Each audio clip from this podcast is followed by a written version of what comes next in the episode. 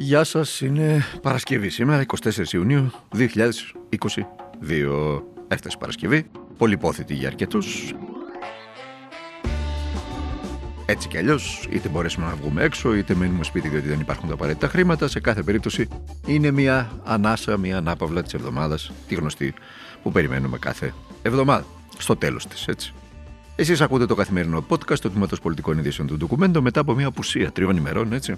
Λόγω ταξιδιού στις Βρυξέλλες, το είπαμε, όπου ε, παρευρεθήκαμε εκεί στην Ολομέλεια του Ευρωπαϊκού Κοινοβουλίου. Ε, Ολομέλεια που έχει να κάνει με το κλίμα, έτσι, με την κλιματική αλλαγή, εξαιρετικά σοβαρό θέμα, αλλά και σε μια πολύ ενδιαφέρουσα εκδήλωση της Ευρωπαϊκής Αριστεράς για τις εξελίξεις τη πολιτικές ε, σε όλη την Ευρώπη ε, και κυρίως αφού μιλάμε για πολιτικές εξελίξεις, δεν μπορούμε να αφήσουμε απ' έξω την ε, ρωσική εισβολή στην Ουκρανία και τόσα συμβαίνουν στη χώρα αυτή, που άπτονται άμεσα ε, και των πολιτικών εξελίξεων. Θα έχουμε καιρό να τα δούμε αυτά και θα τα πούμε αυτά. Θα τα πούμε κυρίως στην πρέσα της επόμενης Τρίτης, σας το λέω από τώρα. Στο Documento TV στις 10 το βράδυ. Έχουμε γράψει, έχουμε υλικό στις Βρυξέλλες, τηλεοπτικό υλικό από τις Βρυξέλλες. Θα δούμε πώς θα το στήσουμε όλο αυτό και θα μιλήσουμε για τα δύο αυτά θέματα τα οποία είπαμε. Κυρίως θα μιλήσουμε για τις πολιτικές εξελίξεις στην Ευρώπη, τον προβληματισμό της αριστεράς, ε, της ευρωπαϊκής αριστεράς, για τις πολιτικές εξελίξεις και για το γεγονός πώς πρέπει να παρέμβει, πώς πρέπει να δώσει απαντήσεις και ποιες απαντήσεις θα είναι αυτές τόσο για τον ε, πόλεμο στην Ουκρανία, όσο και για την οικονομική κρίση, για το στασιμοπληθωρισμό που έρχεται, ε, για την ακροδεξιά που επελάβνει, έτσι, όλα αυτά τα πολύ σοβαρά θέματα τα οποία σας είπα ότι ήταν αντικείμενο μιας πολύ ενδιαφέρουσας εκδήλωσης συζήτησης που διοργάνωσαν οι Έλληνες Ευρωβουλευτές ε, στο Ευρωκοινοβούλιο. Θα τα πούμε αυτά την Τρίτη. Να είστε παρόντες και παρούσες την Τρίτη. 10 η ώρα το βράδυ στην πρέσα της Τρίτης στο Documento TV. Επί του παρόντος το θέμα μας είναι ή καλύτερα θα έπρεπε να ήταν το πόθεν έσχεση των πολιτικών μας. Έτσι. Και κυρίως το γεγονός ότι οι υπουργοί της Νέας Δημοκρατίας, με βάση τα όσα έχουν δηλώσει οι ίδιοι, χρωστούν 12, κρατηθείτε, 12,7 εκατομμύρια ευρώ στις τράπεζες και άλλα 390 εκατομμύρια ευρώ χρωστάει το κόμμα. Η πλειοψηφία μάλιστα αυτών, σχεδόν μισό δις. Μισό δις χρωστάνε αυτοί που μας κυβερνούν. Στις τράπεζες. Έτσι. Τις οποίες δεν χρειάζεται να σας το πω, ανακεφαλαιοποίησαμε εμείς τρεις φορές και εξοδέψαμε πάρα πολλά δισεκατομμύρια για να μπορούν να είναι λειτουργικές, ε, όχι επωφελία των πολιτών όπως γίνεται τα τελευταία χρόνια. Λοιπόν, η πλειοψηφία μάλιστα των δανείων αυτών, των βουλευτών της Νέας Δημοκρατίας και του κόμματος, πάει από ρύθμιση σε ρύθμιση. Τι σημαίνει αυτό, Σημαίνει ότι οι κάτοχοί τους συμπεριφέρονται περισσότερο ως μπαταχτσίδες και λιγότερο ως υπεύθυνοι πολιτικοί που πρέπει να δίνουν και το καλό παράδειγμα στην υπόλοιπη κοινωνία. Λογικό δεν είναι αυτό; Μιλάμε για κανονικό κόμμα κακοπληρωτών. Με την ανοχή των μέσων μαζικής ενημέρωσης που σφυρίζουν κλέφτικα ως συνήθως. Κόμμα κακοπληρωτών οι οποίοι εκμεταλλευόμενοι τις πολιτικές τους πλάτες, περί αυτού πρόκειται, έτσι, ακούγεται σκληρό, αλλά αυτή είναι η αλήθεια, προβαίνουν σε απανοτές ρυθμίσεις το δανείο τους, ώστε να διατηρούν ένα μανδύα νομιμότητας, διότι ό,τι και αν τους πεις, θα σου πούν Μα είναι ρυθμισμένα τα δανεία μου, δεν μπορείς να μου πεις κάτι.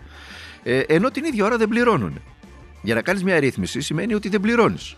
Αν ένας πολίτης πάρει ένα δάνειο και πληρώνει κανονικά τις υποχρεώσεις του κάθε μήνα, δεν μπορεί να, δεν πάει σε ρύθμιση. Αλλά ακόμα και αν δεν μπορεί να τις πληρώνει γιατί δεν φτάνει το εισόδημά του, σκεφτείτε πόσο εύκολο ή δύσκολο είναι να πάει σε ρύθμιση ένας πολίτης. Λίγο ή πολύ, πολλοί από εμά το έχουμε επιχειρήσει και έχουμε δει που πέφτουμε σε αυτή την περίπτωση. Λοιπόν, το, το φοβερό με τους υπουργούς και τους βουλευτές της Νέας Δημοκρατίας που παίρνουν αυτά τα δάνεια είναι ότι την ίδια ώρα διατηρούν λογαριασμούς εκατομμυρίων ευρώ σε τραπεζικά ιδρύματα της Αλοδαπή, εννοείται έτσι, ώστε να μην μπορεί κανείς να τα να βάλει χέρι εκεί. Μόνο, ακούστε τώρα ένα παράδειγμα έτσι. Μόνο η σύζυγος του Πρωθυπουργού έχει λάβει ένα δάνειο το 2009, το δηλώνει η ίδια κατά δήλωσή του στο, στο του Πρωθυπουργού. Δάνειο το 2009 ύψους 900.000 ευρώ. Σκεφτείτε τώρα, σχεδόν ένα εκατομμύριο ευρώ δάνειο. Το δάνειο είχε ημερομηνία λήξης το 2039, δηλαδή ήταν τα γνωστά δάνεια το 30 ετίας. Ε, σήμερα λοιπόν, ακούστε, μετά από την πάροδο 13 ετών, σχεδόν τα μισά χρόνια δηλαδή τη αποπληρωμής, ξέρετε πόσο είναι το, το, το, το ληξιπρόθεσμο κεφάλαιο σήμερα; 838.305.015 ευρώ. Δηλαδή η σύζυγος του Πρωθυπουργού κατά δήλωσή της, η ίδια και οι δύο συνδικαιούχοι του δανείου, γιατί δεν είναι μόνη της, το έχει πάρει με άλλους δύο, κατά δήλωσή της έχει δώσει μέσα σε 12 χρόνια 61.555 ευρώ. Διαιρέστε το αυτό με το 12 χρόνια, μετά να δείτε, με τα 13 χρόνια. Να δείτε πόσα, πόσα, πόσα ευρώ δίνει κάθε χρόνο. Και την ίδια ώρα, πάλι κατά δήλωσή της, διαθέτει καταθέσεις εκατοντάδων χιλιάδων ευρώ σε τραπεζικά ιδρύματα, κυρίως στο εξωτερικό. Έτσι, τα πολλά λεφτά στο εξωτερικό. Φανταστείτε δηλαδή ένα πολίτη, όχι τον κορυφαίο πολίτη της χώρας και τη σύζυγό του, που θα έπρεπε να δίνουν το καλό παράδειγμα, μπλα μπλα μπλα μπλα, μπλα κτλ. Σύμφωνα με τη γυναίκα του Κέσσαρα.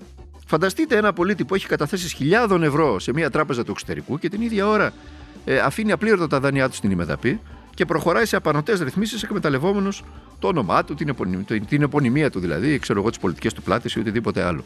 Αυτά τα ωραία γίνονται στη χώρα. Ενώ ένας ένας δημοσιογράφος τολμήσει, απλά τολμήσει να αναφερθεί στο συγκεκριμένο ζήτημα, στη συγκεκριμένη ενορθογραφία, θα υποστεί ανηλεή διωγμό και θα αποκλειστεί από όλα τα μέσα μαζικής ενημέρωσης. Αυτή είναι η κατάσταση στην Ελλάδα το 2022.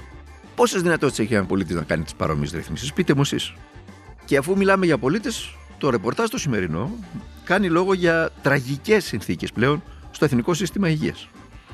Η ανακοίνωση των εργαζομένων στο νοσοκομείο Λαϊκό είναι ενδεικτική. Τι λένε οι άνθρωποι αυτοί, λένε ότι σε προηγούμενη εφημερία, στην προηγούμενη εφημερία, τοποθετήθηκαν τρεις ασθενείς με COVID-19 σε θάλαμο της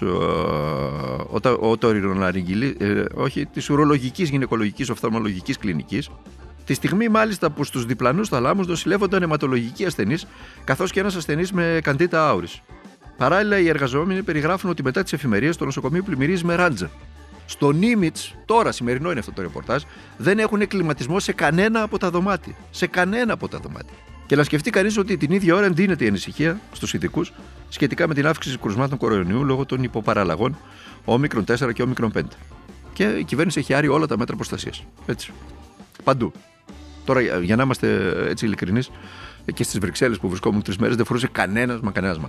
Ούτε καν στο Ευρωκοινοβούλιο ούτε πουθενά. Το Ευρωκοινοβούλιο είχε όλο μέλεια.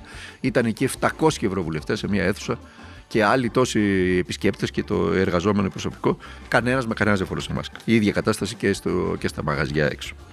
Λοιπόν, ε, μιλώντας στο Sky, ο καθηγητής περιβαλλοντικής μηχανικής του Αριστοτελείου Πανεπιστημίου Θεσσαλονίκης, ο κ. Δημοσθένης Αριγιάννη, δήλωσε ότι είμαστε στην αρχή ενός νέου κύματος, το οποίο περιμένουμε να εξελιχθεί μέχρι τα μέσα Ιουλίου και να φτάσει και να κορυφωθεί περί τις 25.000 μολύσεις την ημέρα μεσοσταθμικά. Τώρα είμαστε λέει στις 9.000 και αυτό ουσιαστικά έχει διασπαρίσει όλη τη χώρα. Μάλιστα. Και μέσα σε όλο αυτό, ο Υπουργός Οικονομίας και Προστασίας του Κλίματος στη Γερμανία, έτσι για να έρθουμε και στον πόλεμο, ο κύριος Ρόμπερτ Χάμπεκ, προειδοποιεί πως αν η προμήθεια φυσικού αερίου από τη Ρωσία παραμείνει σε χαμηλά επίπεδα όπως είναι τώρα, η Γερμανία οδεύει προς έλλειψη, ακούστε, η οποία συνεπάγεται ότι κάποιες βιομηχανίες θα έπρεπε να σταματήσουν την παραγωγή και να απολύσουν εργαζόμενους. Ε, πριν από λίγο καιρό, οι εφημερίδες γράφανε στη Γερμανία για υποχρεωτικές άδειες. Σας το είχα πει εγώ εδώ από αυτή εδώ την εκπομπή, από αυτό εδώ το podcast. Ε, να σταματήσουν την παραγωγή, να απολύσουν εργαζόμενους. Κάποιες περιοχές θα έχαναν ολόκληρα βιομηχανικά συγκροτήματα. Οι αλυσίδες εφοδιασμού θα μπορούσαν να καταρρεύσουν. Οι άνθρωποι θα χρεώνονταν για να πληρώσουν τους λογαριασμούς θέρμανσης. Θα γινόταν ε, φθηνότεροι. Θα γινόταν φτωχότεροι. Αυτά τα είπε ο κ. Ρόμπερτ Χάμπεκ, ο οποίος είναι Υπουργός Οικονομίας και Προστασίας του Κλίματος. Και τότε, κύριε Χάμπεκ μου, γιατί πήγατε σε αυτή την, ε, την επιλογή της άκρητης στήριξης της της ε, Ουκρανίας, όχι τώρα που δέχτηκε την, ε, την, την εισβολή από την Μόσχα, όλα τα προηγούμενα χρόνια που ξύνονταν από το 2014 στη γλίτσα του Τσομπάνη. Η Ουκρανία και μερίδα σκληροπυρηνικών της της, της Ουκρανικής πολιτικής ηγεσίας. Γιατί δεν υπομνήσατε τον κίνδυνο, γιατί δεν προβλέψατε ότι μπορεί η αυτοκρατορική αν θέλετε αντίληψη του, του, του Πούτιν ε, να τον φέρει σε μια ανοιχτή σύγκρουση και σε μια εισβολή όπως και έγινε στην Ουκρανία που θα έχει τις επιπτώσεις αυτές τις οποίες τώρα περιγράφετε τρομοκρατώντας τους πολίτες σας; Γιατί επιμένετε να σέρνετε, να σέρνεστε πίσω από το άρμα των ΗΠΑ σε κάθε της επιλογή, όσο ολέθρια και αν είναι αυτή. Τα ίδια κάνατε στο Ιράκ, τα ίδια κάνατε στο Αφγανιστάν, τα ίδια κάνατε στη Συρία, τα ίδια κάνατε στη Λιβύη, τα ίδια κάνατε και στην Ουκρανία. Γιατί σας ψηφίζει ο Ευρωπαίος ε, φορολογούμενος και ο Ευρωπαίος πολίτης; Για να προστατεύετε τα συμφέροντά του δεν σας ψηφίζει. Για να προβλέπετε δεν σας ψηφίζει. Δεν γνωρίζατε ότι η Ευρώπη είναι εξαρτημένη ενεργειακά από την Μόσχα; Δεν γνωρίζατε ότι αν ξύνεστε διαρκώς τη γλίτσα του, του Πούτιν, το όπλο το ενεργειακό θα το χρησιμοποιήσει κάποια στιγμή ο κύριος αυτός; Δεν οφείλατε να το υπομνήσετε στους φίλους σας τους Αμερικάνους; Αντί να αναμασάτε ανοησίες για το σχιστηλιθικό αμερικανικό φυσικό αέριο, το οποίο δεν μπορεί και να σας προμηθεύσει; Γιατί τα λέγατε όλα αυτά το προηγούμενο διάστημα; Τώρα καλείτε τους πολίτες ότι τους προειδοποιείτε για νέες θυσίες. Λοιπόν, αυτά. Θα τα συζητήσουμε το θέμα αυτό έτσι κι αλλιώς. Εδώ και πολλές φορές φοβάμαι. Φαντάζομαι, μακάρι να μην χρειαστεί, αλλά φαντάζομαι ότι θα χρειαστεί να το συζητήσουμε. Λοιπόν, Ε, τη Δευτέρα πάλι να νεώσουμε το ραντεβού μας. Να περνάτε, να είστε καλά, να περάσετε ένα ωραίο Σαββατοκύριακο. Να προσέχετε τον εαυτό σας, να προσέχετε τους ανθρώπους που αγαπάτε, να τους μιλάτε για τα πάντα και να αγωνίζεστε για τα πάντα.